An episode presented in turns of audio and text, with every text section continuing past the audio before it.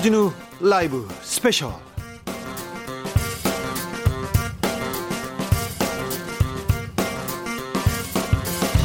2020년 6월 6일 현충일 토요일입니다. 안녕하십니까 주진우입니다. 토요일 이 시간은요 일주일 동안 주진우 라이브에서 가장 재밌었던 부분 아닙니다. 가장 중요한 부분만 모고 모으고 모아서 다시 들려드리는 그런 시간입니다. 토요일 함께하는 이 시간 KBS 디지털 뉴스 김기아 기자 함께합니다. 어서 오세요. 안녕하십니까. 네, 어떻게 보내셨어요 이번 전주? 네, 이번 주 뭐 바쁘게 보냈습니다. 하여튼 뭐 이번 주 같은 경우에는 어 아이템 3개를 준비했는데요. 네. 이번 주는 지난주와 다르게 새 아이템이 다 약간씩 색다른 그런 아이템으로 준비를 해봤습니다. 주진우 라이브는 매주 네. 그리고 매달 네. 달라지거든요. 달라요. 6월이어서 저희가 뭐 선 좋은 좋은 것들만 모았습니다. 그리고 그렇습니다. 아 이 사람이 우리 코너에 이 사람이 뉴스에 이 사람이 대한민국에 도움이 되겠다 음. 하는 사람들은 저희가 하나씩 하나씩 끌, 끌고 옵니다. 그렇습니다. 그 사람은 어떻게 끌려온지 몰라요. 몰라요. 본인들 오늘 뭐 방송 나중에 풀 버전 보시면 아시겠지만은 본인이 이 코너를 계속하게 된다는 것도 모르시는 분도 오셨더라고요. 몰랐어요. 몰랐어요. 낚았죠. 네. 낚인 분들 많습니다. 이제 토요일 방송, 오늘 방송만 들으셔도요, 일주일 방송을 다 드린 것 같이 알차게 고르고 골라서 여러분께 준비를 해 드리겠습니다. 지금 이 방송 영상으로도 만나보실 수 있습니다. 그렇습니다. 이 바로 유튜브로 가셔가지고 주진우 라이브 검색을 하신 다음에 아라이브 라이브 네. 아라이브 아니고요 그냥 라이브입니다. 예, 영상으로 보시면 더 재밌게 볼 수 있습니다. 토요일 날 이 영상 만나는 분들, 토요일 날 주진우 라이브 듣는 분들한테는 특별히 선물도 드립니다. 특별히. 그렇다고 합니다. 네. 아이 좀 되나 봐요 방송이. 아우 괜찮아요. 되나 봐. 듣는다는 사람 많아요. 그렇습니다. 네. 그래서 저희 감사하는 마음으로 선물을 준비했습니다. 어, 저희 일주일 동안 방송된 주진우 라이브 어떻게 들으셨는지, 어, 어떤 코너가 제일 재밌었는지, 이 청취 후기를 남겨주시면 저희가 총 세분을 추첨해가지고 2만원 상당의 치킨 교환권 드리겠습니다. 일단은 좀 좀 약소합니다. 네. 하지만 저희가 팍팍 쏘겠습니다. 그렇습니다. 네, 제가 막 쏘겠습니다. 아무튼 제가 치킨 쏘겠습니다. 청취 후기 어디로 보내면 되나요? 네, 주진우 기자가 쏘는 치킨 먹고 싶다 하시는 분들은요 카카오톡 플러스 친구에서 주진우 라이브 검색을 하셔가지고 친구 추가를 한 다음에 후기를 거기다가 딱딱 보내주시면 되겠습니다. 아직 내가 쏘는 건 아니고 일단 KBS에서 아이, 쏘고 진수 기자가 쏘는 거지. 잘 되면 제가 막 쏘겠습니다. 아, 알겠습니다. 네. 저는 쏘는 거 좋아해요. 막 그렇습니다. 쏴요. 네. 저한테 아직 안 쐈습니다. 아, 네. 곧 제가 모시도록 하겠습니다. 네. 아무튼 청취자분부터 모시고 그다음에 제 주변 분들한테 인사하겠습니다. 그럼 본격적으로 주진우 라이브 스페셜 다시 듣기 시작합니다. 첫 번째 명장면 어떤 장면입니까? 없던 코너가 생겼는데 네. 이거 이름 누가 지은 거예요? 이름 너무 좋더라고요. 네. 첫 번째 코너는 주민센터라는 새로운 코너가 생겼습니다. 더불어민주당 박주민 최고위원과 함께하는 코너인데요. 월요일 코너 주민센터에서 첫 번째 명장면 골라봤습니다. 21대 국회가 어떻게 돌아가는지 네. 이제 열렸어요. 어떻게 돌아가는지 아니면 그리고 국회의원들은 어떻게 일하는지 국민의 뜻을 잘 받들고 있는지 우리가 우리 주진우 라이브에서 종으로 이 박주민을 고용했습니다. 근데 정작 박주민 의원은 모르더라고요. 아직은 몰라 모르는데 계속 오게 돼 있어요. 그렇습니다. 그래서 어, 정치자분들이 아 이게 궁금하다. 이게 듣고 싶다. 이 일 좀 해주세요 하는 것들 보내주시면 저희가 박주민 의원 보내서 바로 여의도로 보내서 일 시키겠습니다. 그래가지고 이제 그 당일 라이브 방송할 때도 막 이 영, 그 댓글 같은 게 많이 올라왔나 봐요. 이것도 네. 해결해달라, 공수처 이렇게 해달라, 뭐 52시간 이렇게 해달라, 이 뭐, 막 사연이 왔는데, 이 박주민 의원이 한 명인데, 네. 그거 다 어떻게 혼자 하냐. 네. 그래서 본인도 걱정을 많이 하시더라고요. 그래도 막 시키려고요. 막 시킨다. 머리가 막 빠질까봐 걱정하던데 머리를 쥐어뜯더라고요 나가는 네, 길에. 네. 아, 그렇구나. 아, 뭐 상관없어요. 네. 이미 제- 많이 많이 잃었습니다. 근데 제가 꼭 여기 나왔을 때 저도 기자니까 하나 해명을 좀 주진우 기자한테 요구할 게 하나 있었는데요. 네. 뭐냐면 옛날에 박주민 국회의원이 원래 변호사일 때 네. 주진우 기자를 변호한 적이 있다면서요. 제 변호사였죠. 근데 수임료를 10원도 안 줬다고 하는데 사실입니까?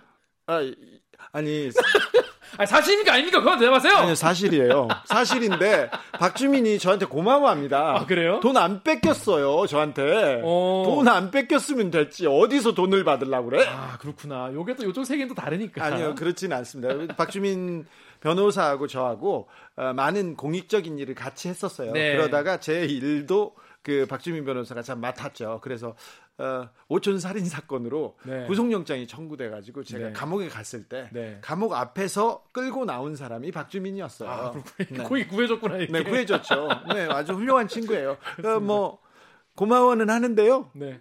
그리고도 앞으로 주민센터에 불러가지고 일을 더 시키겠다고 아, 합니다. 그럼요. 아니, 그 국회의원이 됐잖아요. 그래서 제가 변호사 때부터 이렇게 잘 지켜봤는데 이 사람이 아, 정치를 하면 잘하겠구나. 음. 어, public service라고 하지 않습니까? 공익적인 일을 계속 하고 있는데 더 좀 해봐라. 그래가지고 막 밀었죠. 밀었습니다. 그래서 밀려서 여기까지 왔습니다. 왔는데 어, 앞으로 주진우 라이브를 위해서 박주민이 열심히 뛰겠다고 합니다. 네. 더 자세한 이야기가 궁금하신 분들 계실 거예요. 월요일에 방송됐던 주민센터의 하이라이트 부분 함께 듣고 오시겠습니다. 큐. 박주민 의원을 보면요, 그 자켓에 자켓에 이렇게 주렁주렁 이렇게 배지 같은 걸 달고, 달고 다니는데 네. 뭔지 좀 살펴보고 가겠습니다. 맨 위에는 국회의원 배지가 있습니다. 네, 맞습니다. 갈때 예. 나 주고 가. 아니 뭐, 필요 없습니다. 예. 네. 그리고요, 그 다음 번은요, 그다음은 이제 세월호. 노란 나비를 나비. 보는. 네. 예, 그러니까 나비가 왜 세월호냐 그러는데 가족분들이 세- 나, 매듭 만드시는 분들이 계신데 나비를 만들어서 나눠주세요. 네. 그래서 그다음에 제주 사상입니다. 제주, 동백꽃. 네, 동백꽃. 그다음에 일본군 위안, 위안부 피해자 네. 을 기리는 배지고 이쪽은 이제 동백꽃인데 잎이 있어요. 예. 이건 여수 순천입니다. 아, 네. 예, 그다음에 이제 역시 세월호 이렇게 달고 네. 있습니다. 어, 다른 사람들은 저기 군인 아저씨들은 표창장이나 훈장 여기다 막 이렇게 달고 다니는데 네. 근데 뭐 아무튼 배지를 많이 달고 있습니다. 음, 오늘 여의도 상황 국회 분위기는 좀 어땠었나요? 오늘 여전 여전합니다. 지난주에 이어서 원구성 관련된 협상 네. 그거 잘 진행되느냐 안 되느냐 특히 이제 어제 김태년 원내대표가 어 처음으로 이제 기자 간담회를 했어요. 예. 어 그러면서 이제 그 6월 5일 날 하겠다 네. 개원을 하겠다 예. 국회를 열겠다 이렇게 국회 열어야죠. 예 그래서 지금 어 굉장히 이제 저쪽 어, 미래통합당에서는 이거 깜짝 뭐 또- 놀랐죠. 네, 폭거라고 또 얘기하고 네. 있고요. 그 이슈가 좀 있고요. 그다음에 이제 여전히 이제 많이 나오는 게 윤미향 네. 예, 의원에 대한 이야기 이런 것들이 많이 나오고 있습니다. 네. 오늘 최고위원회의가 있었는데 거기서 네. 한명숙 전 총리 사건 언급하셨다고요? 네, 제가 계속 좀 발언을 이어가고 있는데요. 네. 지난주 금요일이었습니다. 바로 이 KBS에서 어, 추가 보도를 내놨는데요. 네. 어, 원래 이제 한명숙 어, 전 총리 사건에서 1심에서 그 한만호 씨라는 분이 이제 검찰에서의 진술을 뒤집어서 네. 아시겠지만 뇌물을 주지 내용 준 않았다. 적이 없다라고 했죠. 그러자 이제 검찰이 내세운 증인이 두 명 있어요.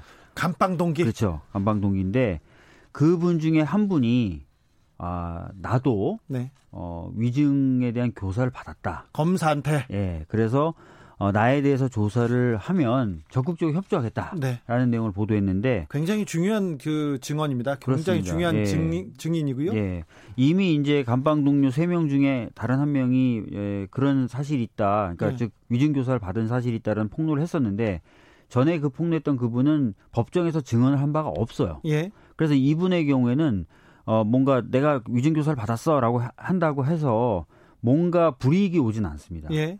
그런데 이- 어 그러니까 금요일 날 보도됐던 이분은 이미 법정에서 증언을 했어요. 예. 그렇기 때문에 내가 그때 증언했던 것이 거짓말이야라고 네. 하면 본인도 처벌받을 수 있는 거예요. 네. 네, 그럼에도 불구하고 즉 처벌받을 위험이 있음에도 불구하고 내가 그 당시 했던 증언은 허위다라는 취지의 에, 이야기를 KBS를 통해서 한 거죠. 네. 그러니까 굉장히 어떻게 보면은 중요한 보도가 있었던 거라서 어 이것에 대해서 좀 조사가 될 필요가 있다라고 어, 제가 발언을 했습니다. 예. 어, 사실 한명숙 그 전 총리 사건이 대법원까지 판결이 끝난 사건이어서 재심이 좀 어, 어렵지 않겠느냐 이렇게 얘기했어요. 한만호 비망록은 이미 어, 증거로 채택되어 있기 때문에 그런데 두 명의 증인이 나타난 거는 재심을 다퉈볼 수, 재심을 열 수도 있는 그런 중요한 증거이기도 하지 않습니까? 네, 뭐 근데 재심 여부는 뭐 한명수 전 총리님이 판단하실 문제라서 네. 저희들은 뭐 재심에 대한 얘기를 하기보다는 네.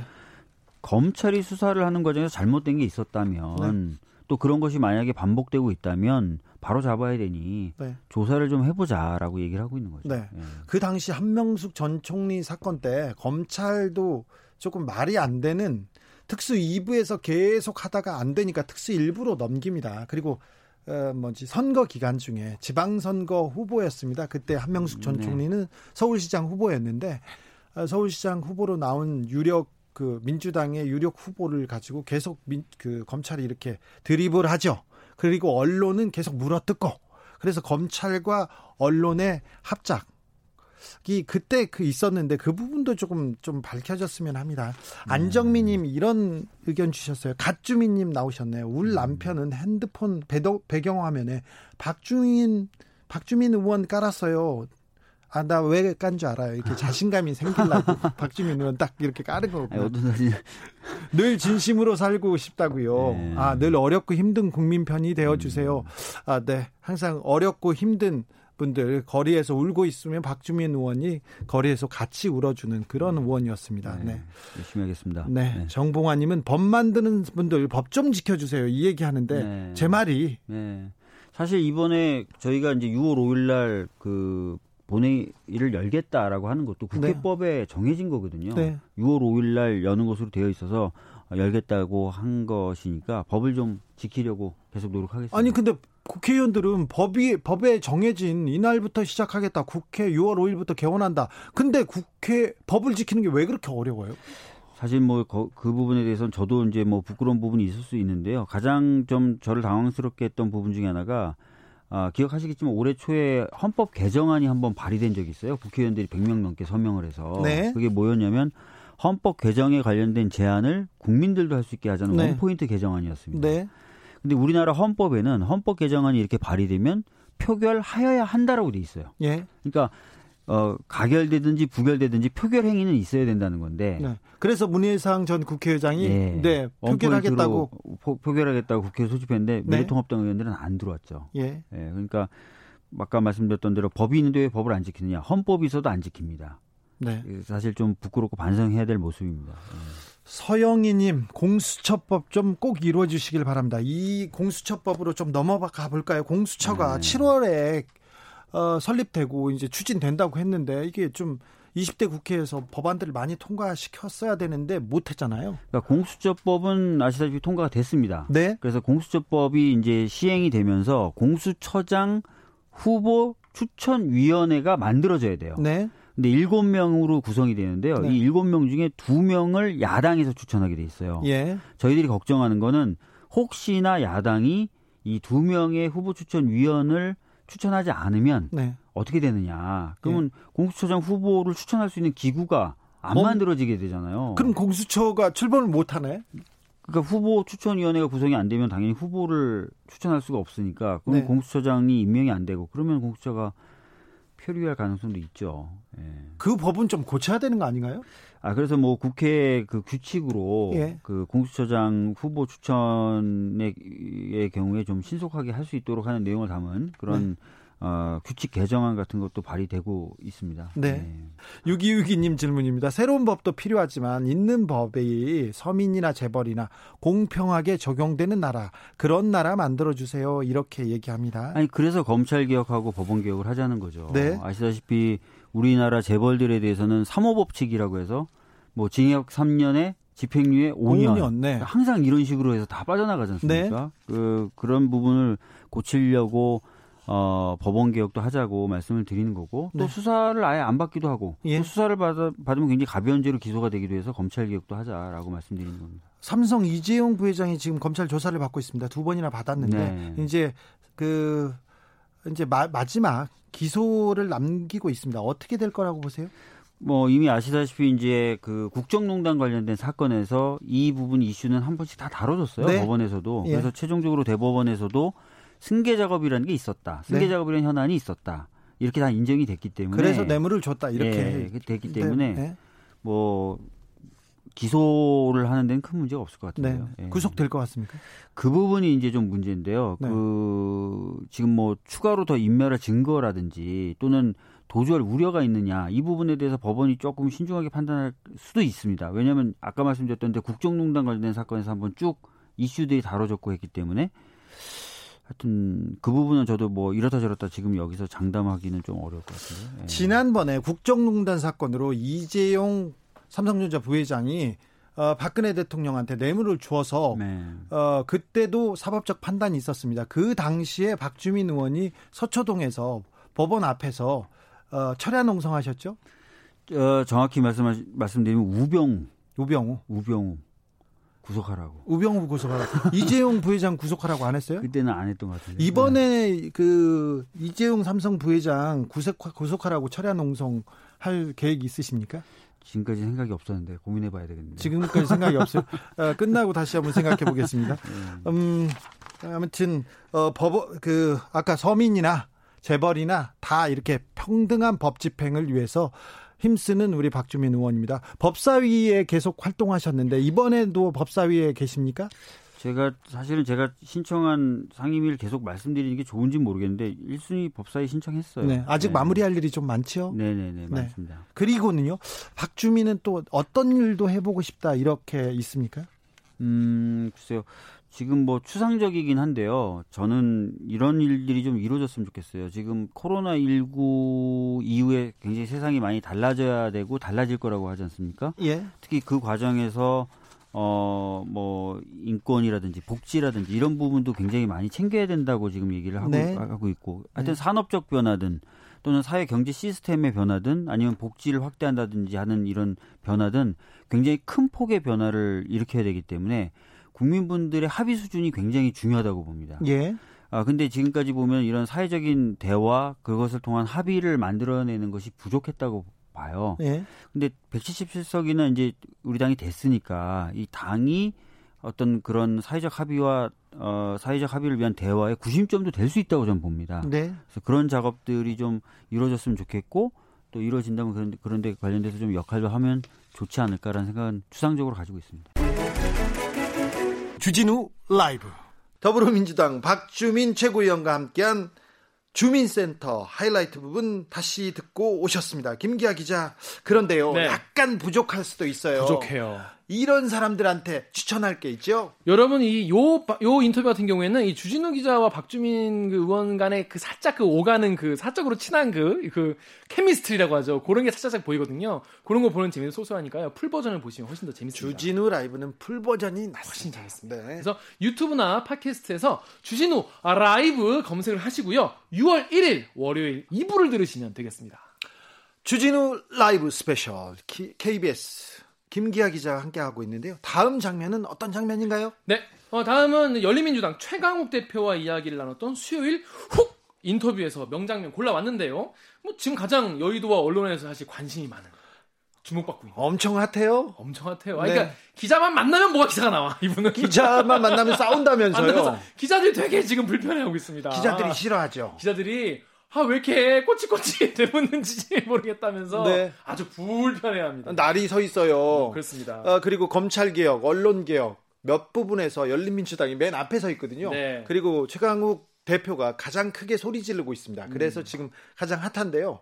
이분이 원래 그렇게 누구 보고 싸우는 사람이 아니에요. 음. 저는 최강욱 변호사를 오래 전부터 알고 있었는데 네. 제 변호사는 아니었습니다. 네, 네, 네. 그런데 주로 문화적인 행사 있지 않습니까? 어, 네. 문화 행사나 문화적인 자리, 문화인들이 모이는 자리에서 자주 뵀어요. 어. 주로 그러니까 정치 쪽은 아니었고 어, 정치 쪽은 아니었고 그리고 또 언론과 싸우는 쪽은 더더욱 아니었어요. 음. 어, 바깥에서 보면 신사입니다. 음. 또 옷도 잘 입어요. 네. 그리고 멋을 좀 추구하는 사람이에요. 그래서 음. 멋쟁인데 신사인데 어떻게 이렇게 됐나 보면 아, 정치가 언론에 어떻게 비춰지느냐 음. 그리고 어떤 지점에 서 있느냐에 따라서 기자들이 어떻게 기사를 쓰느냐 이런 거 많은 것을 생각하게 합니다.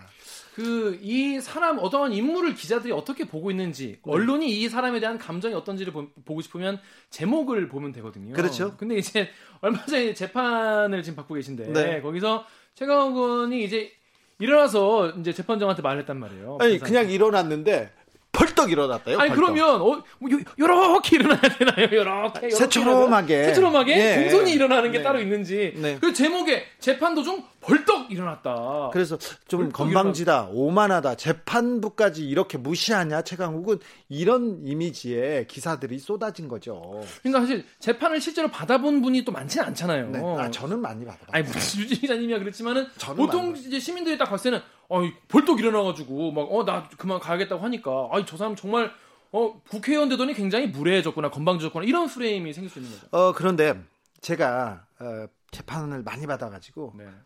주기자의 사법팔극이라고 책도 썼어요. 네. 재판받는 법에 맞습니다. 대해서. 제, 저의 일대 작전이 뭐냐면은 검사한테는 건방져도 돼. 검사 만나면 저는 이렇게 누워 있어요. 굳이 아예. 굳이. 예, 누워 있고 굳이. 다리 꼭 앉아 있고 가서 시집 봅니다. 아. 묵비권 행사하고 네. 그때는 어, 저를 잡으려는 검사가 좀 정치적인 생각이 있어서 정치 검사가 나를 잡으려고 했기 때문에 음. 저는 거기에 대해줄 뭐 대, 대 뭐지 대응해줄 필요가 없다 이렇게 생각을 했고 네.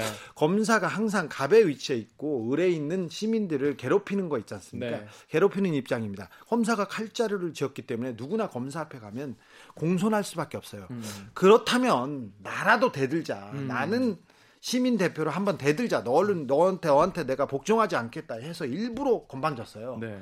하지만 법정에 가면 제가 공손합니다. 아. 양복 딱 입고요. 아. 저는 넥타이 매는 걸 너무 싫어하는데 왜 거의 본 그러냐? 적이 없어요. 네. 재판 받을 때는 그래요. 그래 다 공손하게 매고 판사님 제가 이게 공손하게 다리도 모으고 네. 있습니다. 손도 모으고 네. 아, 다 모아야 되는구나. 네 모으고 근데 제가 어떻게 하- 하겠다 얘기를 하더라도 공손하게 하는데 거의 대부분 어, 피고인 그러니까 재판 받으러 간 분들이 다 이렇게 공손합니다. 그래서 최강욱 변호사도 공손했다고 해요. 자기는 근데 최영 대표 말에 따르면은 어, 벌떡 일어나지 않았고 오- 오히려 앉아서 이렇게 내가 아이고 오늘 가야 되는데 이런 것도 앉아서 말했다고 건방졌다고 하지 않겠냐 네. 이런 얘기도 했는데 네. 서서 말하는 게 뭐, 이게 재판정에 대한 예의를 지, 지키는 게 맞긴 맞나요? 예, 쓰나 앉으나 그렇게 차이는 없어요 별로. 음, 음. 그런데 아무튼 공손하게 섰다고 합니다. 음, 그런데 공손하게 섰다고 네, 공손하게 섰는데 이렇게 됐다는 얘기 하- 하더라고요.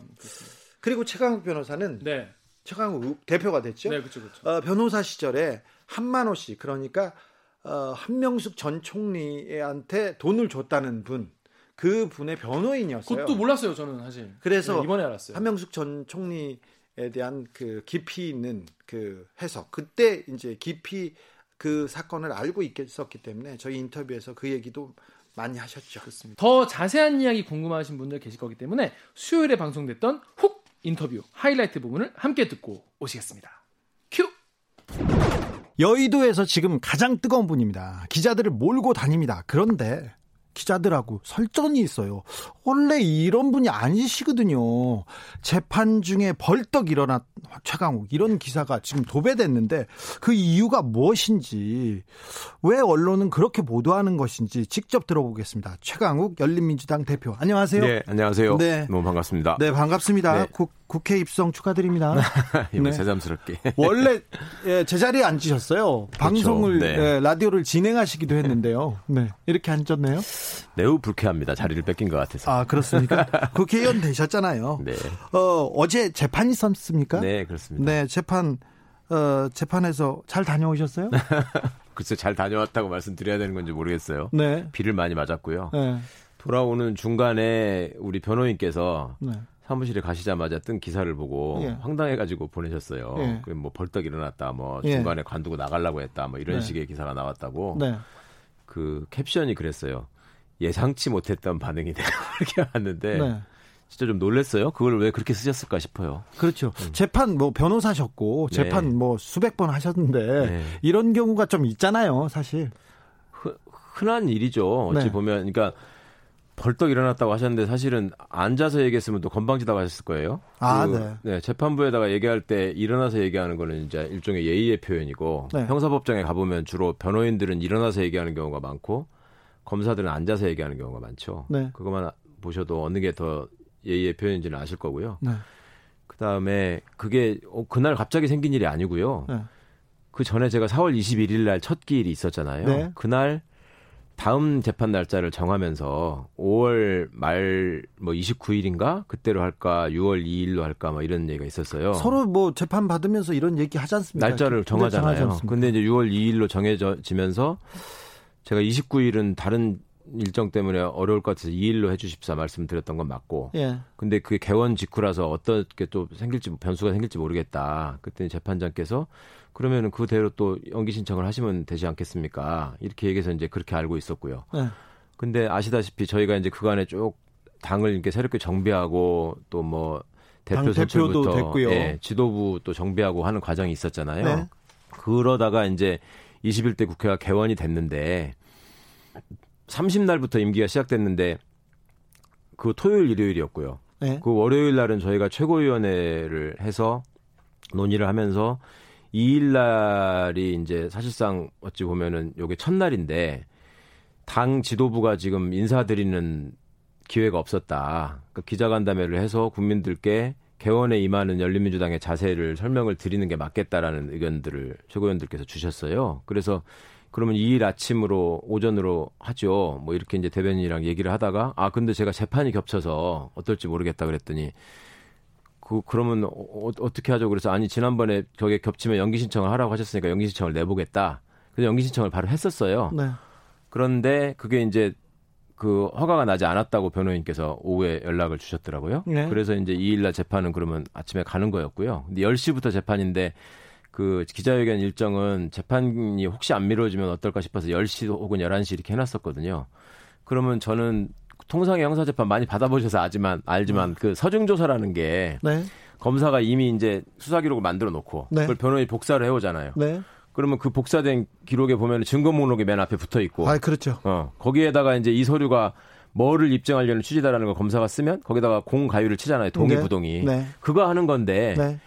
그거를 변호사들이 평- 통상적으로 합니다. 네, 그거 그냥 서류로 내고 네. 그러면 판사가 이거 읽어 보시고 몇 번 몇 번 몇 번 부동의 하셨네 이렇게 하고 넘어가는 거잖아요. 예. 근데 이거는 보도가 됐습니다마는 다섯 줄짜리 공소 사실에 기록이 만 페이지가 넘어요. 열세 권이에요. 다섯 줄밖에 안 됩니까 공소 사실은? 예, 예. 네. 근데 그거를 그러니까 첫 기일부터 재판장이 이거 저쪽 합의부 사건에 있는 거, 그러니까 이제 조국 교수, 정경심 교수 사건 말하는 거죠. 네. 그걸 그대로 갖다 지금 여기다 복사한 거 아닙니까? 이렇게 물어보실 정도였어요. 그러니까 이제 그거를 속가내야 돼요. 필요 없는 증거들 네. 다 정리하고. 네. 그거를 계속 하고 있는데 검찰은 이제 이게 증거가 돼야 된다라고 하고 우리는 아니라고 하고 법에 안 맞다고 하고 이제 네. 그런 공방이 있었죠. 네.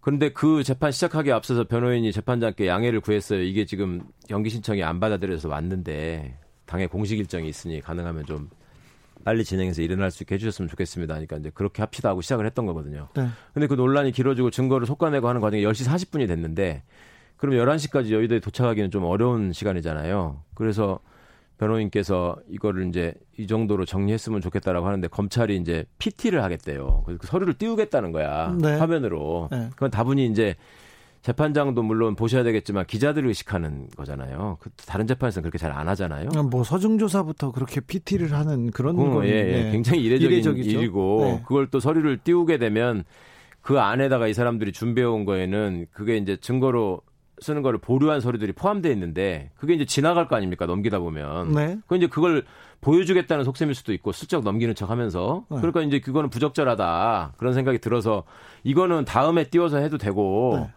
이건 좀 부적절한 것 같으니까 이번 지금 이 서중 이거 정리가 됐으니 아니 대표님 알았으니까 재판 기록은 조금만 얘기해요. 네, 오랜만에.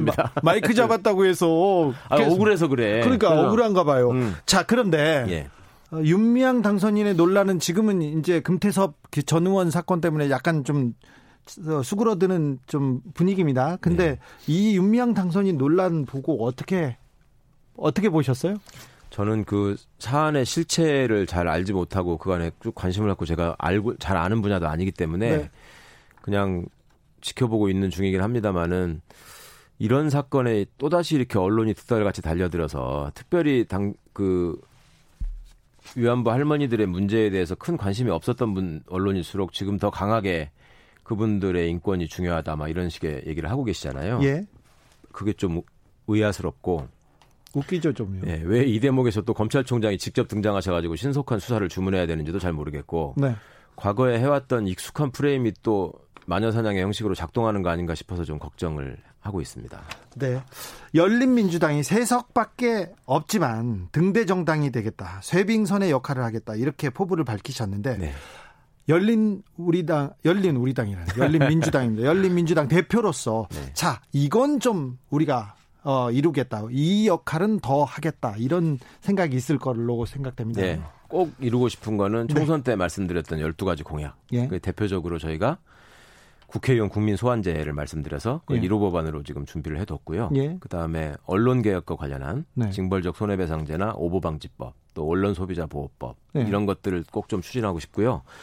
어 이거는 건 꼭 하지 말아야 되겠다 하는 거는 구간의 국회에서 구태로 보여왔던 모습들이 그 근원을 따져가 보- 따져 들어 보면 네. 사실 초반에 시작할 때는 다들 의욕에 넘치고 초선들은 특히 이제 새로운 다짐들을 하시잖아요. 예. 그런데 그 뒤에 국민들이 보시기에 실망스러운 모습, 모습으로 늘 임기를 마치는 경우가 많았는데 그게 결국 다시 국회의원이 되기 위해서 예. 의정 활동을 거기에 종속시키는 일들이 생기니까 그런 사람들 많죠. 글쎄요, 예. 네, 자기 배지를 위해서 정치하는. 네. 그러니까 국회의원을 하는 이유가 국민들을 평안하게 해드리지는 못할 망정 그 한숨과 눈물을 빚어내게 하지는 말아야 되고 예. 적어도 그걸 닦아드리는 역할을 해야 될 것 같은데 그거는 뒷전으로 두고 내가 다시 국회의원 되는 거를 목표로 하는 정치를 한다면 그건 절대 안 될 거라고 생각하고요. 예. 그래서 배신하지 않는 정치를 말씀드린 바 있습니다. 네. 열린민주당은 뭐 다를까요? 다른 당하고? 다르게 하고 싶습니다. 네. 뭐 저희도 수적인 한계가 있고 능력에 또 한계가 있을 수밖에 없기 때문에 조심스럽게 말씀드리는 겁니다만은 그래도 저희는 전적으로 당원분들의 명을 받들어야 되는 책무가 있고요. 예. 또 당의 구조가 그렇게 돼 있고 예. 그리고 누차 지금 뭐 배신하지 않는 정치, 열린 정치를 말씀드리고 나서 딴짓을 하면 그거는 뭐 제가 정치 생명은커녕 인간적으로도 이건 쓸모없는 사람이 되기 때문에 그거는 꼭 좀 지켜보고 싶습니다. 네. 법사위로 법사위 희망하시나요? 네. 네. 희망했죠. 네. 네. 그 희망하기에 앞서서 뭐 많은 분들이 너 법사위 가야 되지 않아? 다들 그렇게 말씀하셔서 네. 가야죠. 이렇게 하고 있습니다. 아, 그렇죠. 네. 법사위원장 시켜라, 최강욱 시켜라. 그런데 법사위원장 그건 안 돼요. 예, 예. 현실적으로 그거는 불가능하죠. 아, 네. 그런데 저한테 공수처장 하라는 말씀이랑 똑같은 말씀입니다. 그렇죠. 아 그리고 하, 뭐 검찰이 검찰과 간 검찰 개혁관에서 그래가지고 최강욱과 자꾸 검찰 간 갈등 관계로 막 몰고 그러는데 아, 그런 분 아닌데 이렇게 누구 싸우고 개혁만 얘기하시는 분 아닌데 사실은 제가 친한 검사들이 훨씬 많고요. 그런 친구들이 또 진짜로 바른 뜻을 가지고 제대로 일해보고자 하는 검사들이 많다는 걸 알기 때문에 검찰 개혁을 더 힘줘서 말씀드리는 부분도 있습니다. 정말로. 네. 그래서 그분들이 또 내부의 문제점들을 또 저한테 그 마음 아프지만 알리고자 노력하시는 경우도 제가 많이 봐서 네. 좀 짠합니다. 하여튼 열심히 일하는 검사들까지 매도당하는 게. 예, 빨리 어, 검찰이 국민의 검찰로 돌아오기를 네, 기대해 봅니다. 예. 어, 잘하는 것도 많아요. 잘하려고 노력하는 검사들도 많습니다. 그럼요. 네, 그런 부분에 대해서는 응원합니다. 그리고 열심히 수사하는 것도 지지합니다. 아, 그런데 어, 조금 아니었던 초- 측면이 많았잖아요. 네, 그런 생각해 봅니다. 어, 최강욱 의원으로서 그리고 당 대표로서 어떤 활동을 하실지 참 궁금해 하시는 분들 많은데 국회의원 대표 최강욱의 포부 부탁드리겠습니다. 네.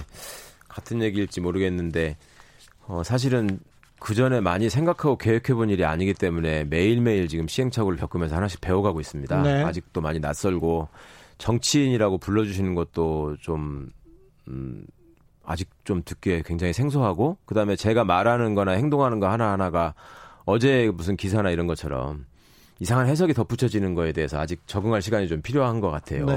그래서 첫째는 절대로 건방을 떨지 않겠다라는 말씀은 꼭 드리고 싶고요. 네. 그다음에 배지를 지금 달고 왔는데 사실은 이 배지에 대해서 제가 좀 부정적인 생각들이 많았었어요. 예. 그런데 이거를 달아야 되겠다 생각을 한 게 김대중 대통령님 말씀을 접했는데 너희들은 국회의원 임기 동안에 배지를 꼭 달아라라고 하셨대요. 네. 그렇게 해야지 국민들께 책임감 있는 모습으로 늘 보일 수 있다. 그 달고 있어야 실수를 안 한다. 네. 그래서 절대로 하여튼 배신하지 않는 정치하도록 애쓰겠습니다. 네. 주진우 라이브.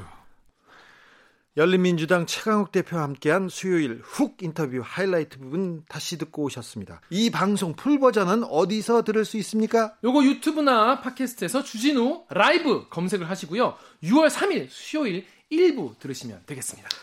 주진우 라이브 스페셜 스페셜. 영상으로도 만나보실 수 있습니다. 지금 바로 유튜브에서 주진우 라이브 검색하시면 됩니다. 김기화 기자하고 함께 진행하고 있습니다. 마지막 만나볼 명장면 어떤 내용입니까? 네, 저희가 이제 시사 이슈 자꾸 이제 하니까 예. 정말 좀 쉬어가자, 쉬어가는 코너. 뭔가 이 뭐랄까 뇌가 좀 쉬고 좀 마음의 양식을 좀 얻을 수 있는 그런 코너 한번 준비를 해봤습니다.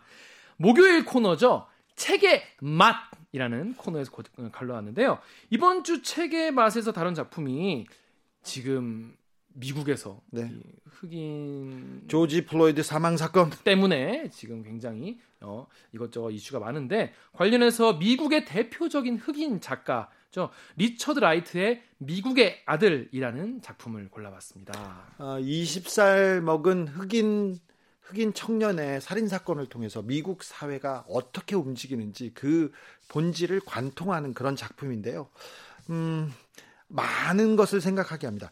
어, 책에만 얘기를 해야 되는데 주진우 라이브가 알찹니다. 내용은 저희 저희가 어디 가서 누구한테도 밀리지 않는다는 자신이 있습니다. 제가 말은 좀 못하는데 음. 대신 내용으로 승부합니다. 그런데 이 책의 맛 코너가요. 네. 그 어떤 독서 코너, 어떤 책 코너보다 그 어떤 프로그램보다 아 가장 뭐라고 해야 되나 그 높은 수준을 자랑한다고 저는 자신하고 있습니다. 그럼 뭐 본인 본인이 본인 프로니까 뭐 자신할 수 있, 뭐 있는데 저는 이제 보고 나서 무슨 생각했냐면 이게 책 이야기로 처음에 시작을 해요. 네. 하다가 미국 얘기를 하다가 우리나라 사람들의 의식에 대한 이야기를 하다가 다시 책 이야기로 넘어가더라고요. 네. 이게 보면서 아 이게 보통 내공 있는 분들이 아니면 할 수 없겠다라는 생각이 들었는데 뭐 책 유튜브를 해야 하면 어떨까 혼자 막 생각도 했었거든요 전 네. 예전에 근데 이게 아 나는 뭐 내공이 안 돼가지고 안 되겠다 이런 생각을 했는데 요 코너를 보면은 아 이런 분들이 책 방송 책 코너를 하는 거구나 이런 생각이 들었어요. 정선태 교수님하고 김갑수 선생님들은요.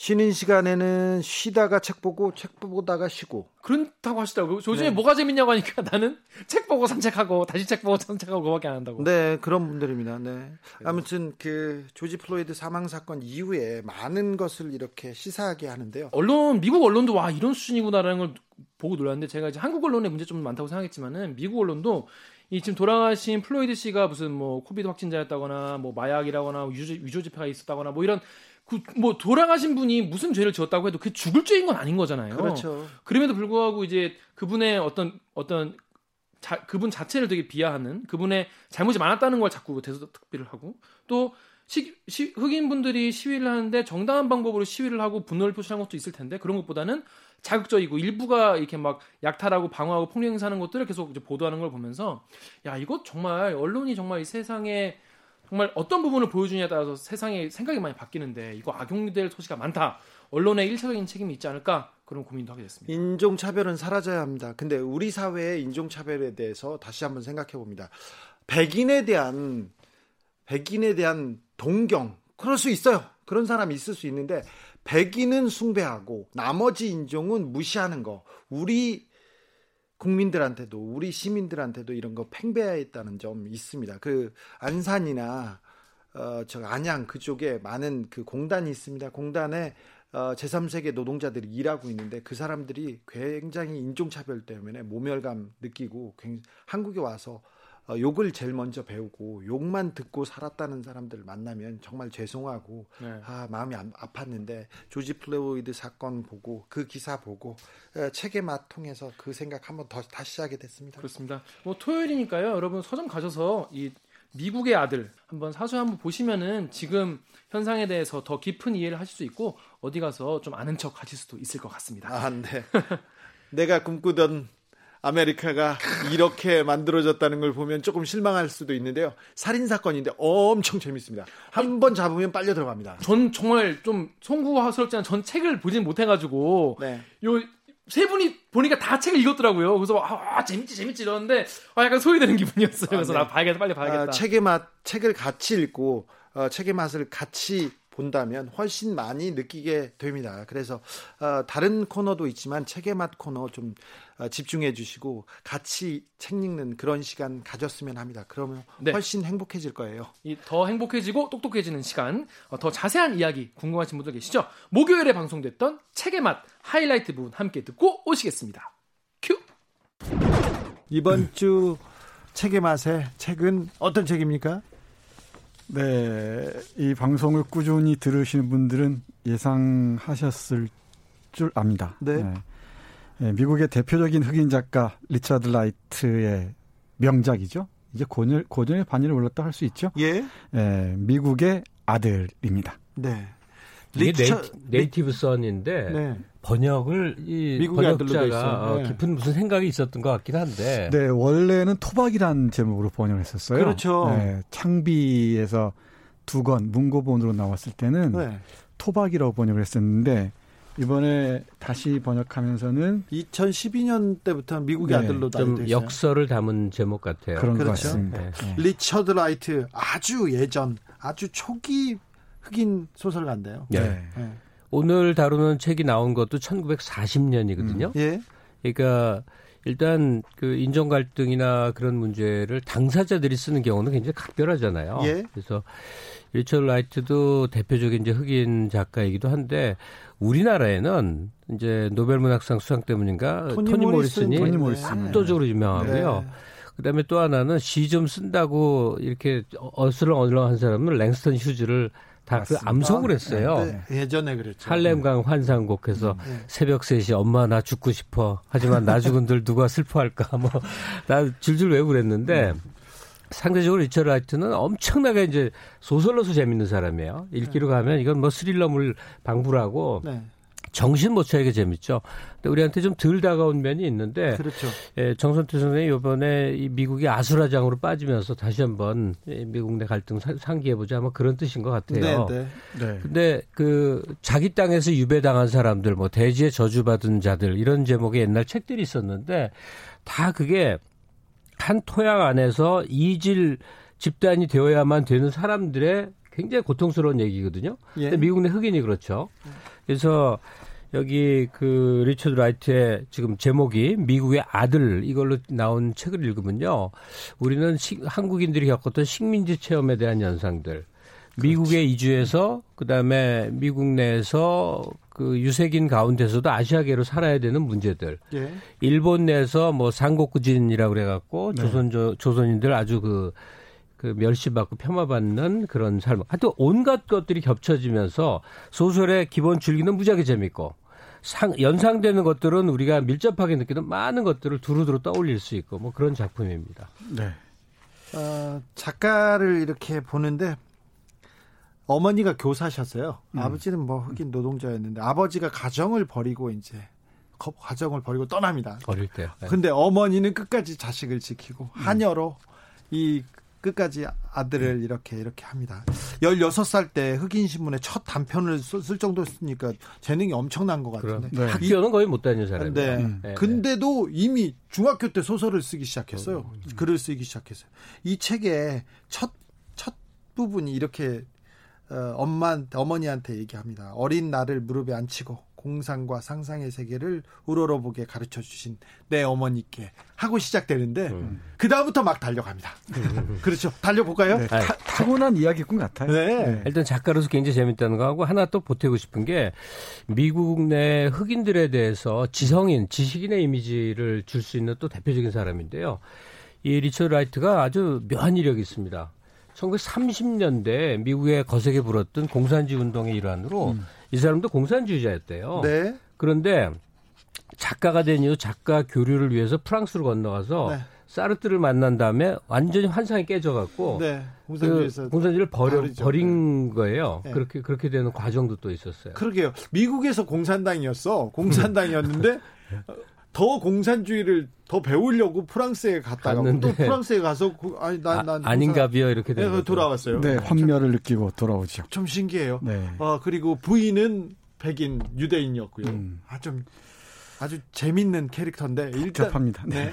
복잡한데 아무튼 얘기는 정신없이 달려갑니다. 네. 이 이야기 속으로 들어가 볼까요? 네, 그리고 정신없이 재밌습니다. 네. 짧게 줄거리를 말씀드리면은 주인공은 비거 토머스. 라는 20살 먹은 젊은 흑인 청년인데 어쩌다가 살인을 저질러요. 음.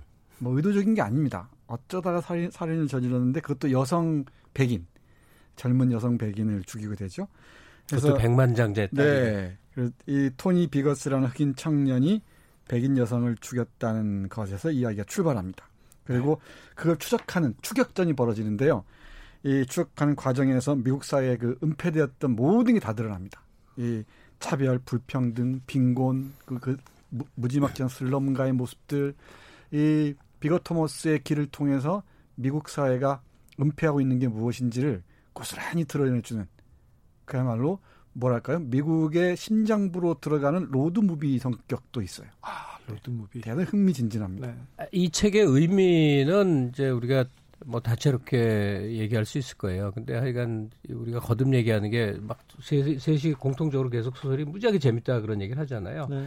근데 작가적인 그 시선, 특히나 이 모순의 담지자라고 보통 표현하는데 모순을 온몸으로 구현하고 있는 존재일 경우에만 섬세하게 표현할 수 있는 이 거리들이 있는 것 같아요. 그래서 이 비거 이 토마스 비거라는 이 주인공 소년이죠. 스무 살짜리면 음. 걔가 범죄를 저질러도 범 죄의식이 없는 거죠. 그렇죠. 그냥 전혀 그런 게 없는 상태로 흑인은 이렇게 살아야 되니까 하면서 이 생각이 이렇게 막 흘러가는 거.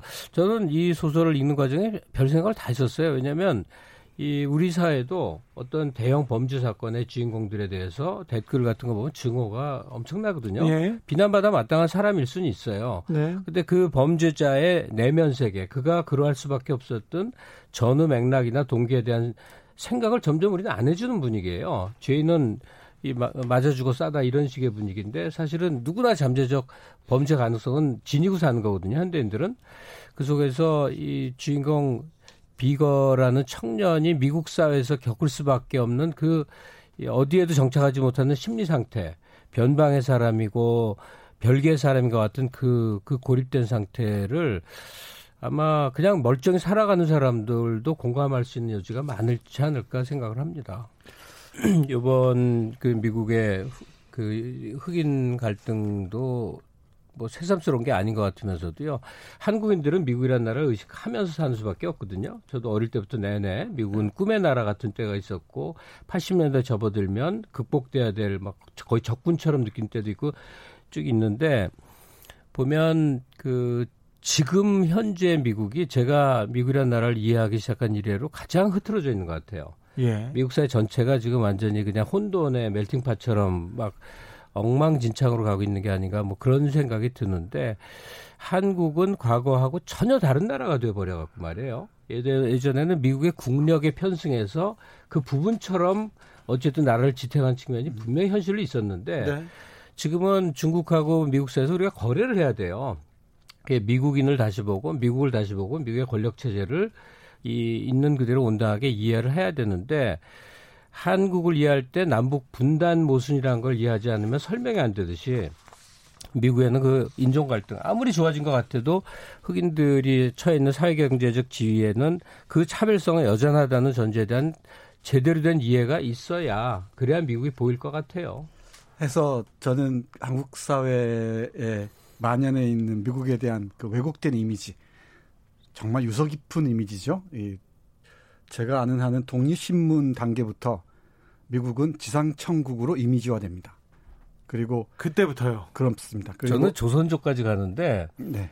조선조의 어떤 선비들은 중국을 자기 나라보다 더 숭배하고 네. 마음에 그 그렇죠. 그 이제 이렇게 모, 모국으로 삼았잖아요. 네. 그 전통에 이어져서 지금 시위할 때 태극기 대신 성조기 드는 사람들이 조선조 4대 저 4대 하던 사람들의 그 전통의 연장이라고 저는 생각을 해요. 옛날에는 뭐 좋은 거 있으면 미제야 미제라면 미제가 제일 제일이라고 했죠. 그 독립신문 단계에서 시작해서 이승만 박사 이른바 이미지. 네.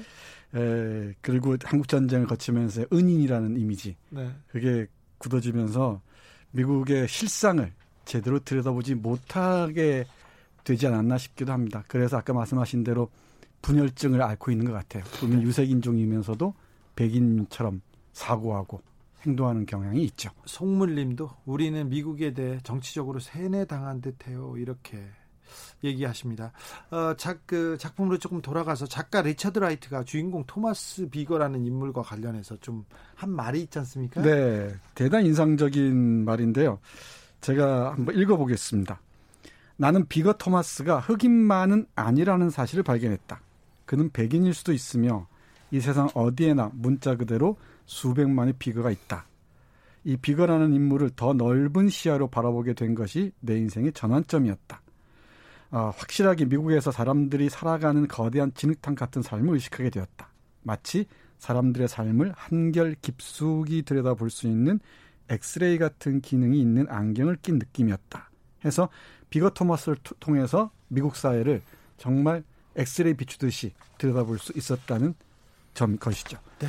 리처드 라이트의 작품 이렇게 살펴봤는데 어, 흑인 작가들의 작품들 중에 재밌고 우리가 또 봐서 우리가 우리가 조금 감정이입할 만한 작품들이 많이 있어요. 많이 있습니다. 네. 어, 랭스턴 휴즈의 단편 소설집도 나와 있고요. 예. 뭐 시도 좋지만 그리고 랠프 엘리슨 보이지 않는 인간. 네. 예, 보이지 않는 인간들이 흑인들은 네. 있어도 없는 인간이죠. 그리고 많은 분들이 아시겠지만 알렉스 헤일리의 뿌리는 뭐 네. 어.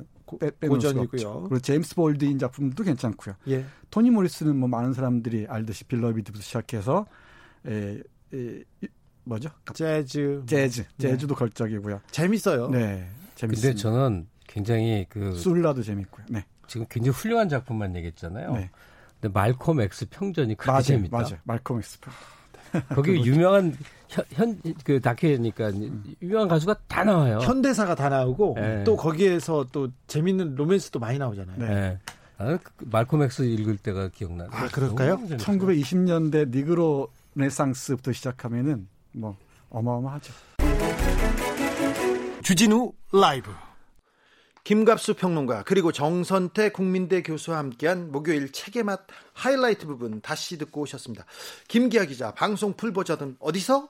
예, 요거는 유튜브나 팟캐스트에서 주진우 라이브 검색을 하시고 6월 4일 목요일 2부를 들으시면 됩니다. 그냥 한뭐 인터뷰 자체는 그렇게 길지 않아요. 네. 근데 그걸 딱 듣고 나면은 아, 좀 약간 생각이 약간 좀 정리되는 느낌? 그런 게 좀 있습니다. 확실히 좀 도움이 됩니다. 아, 이 시대의 지성 김갑수 평론가 정선태 교수와 함께 얘기를 한다는 것 자체가 굉장히 영광이기도 합니다.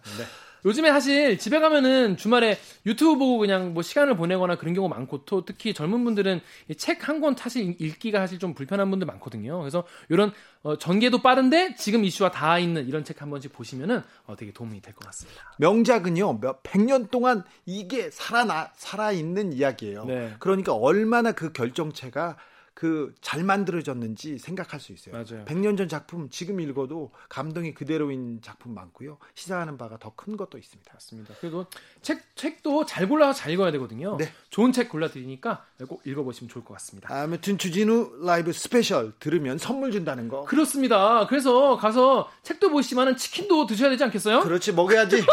그래서 먹여야지. 카카오톡 플러스 친구에서 주진우 아, 라이브 검색을 하시고요. 친구 추가하신 다음에 일주일 동안 방송된 주진우 라이브 청취 후기, 특히 이 미국의 아들 요거 후기도 써주시면은 어, 저희가 어, 세분 추첨해가지고 2만 원 상당의 치킨 교환권 보내드리겠습니다. 여기 여기 경쟁률 높지 않습니다. 그러니까 보내면요.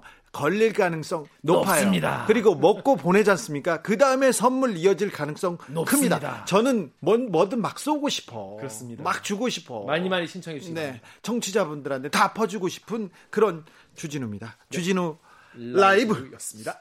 스페셜 여기서 마칠까요? 네. 저는 다음 주 월요일 5시 5분에 돌아옵니다. 감사합니다. 감사합니다.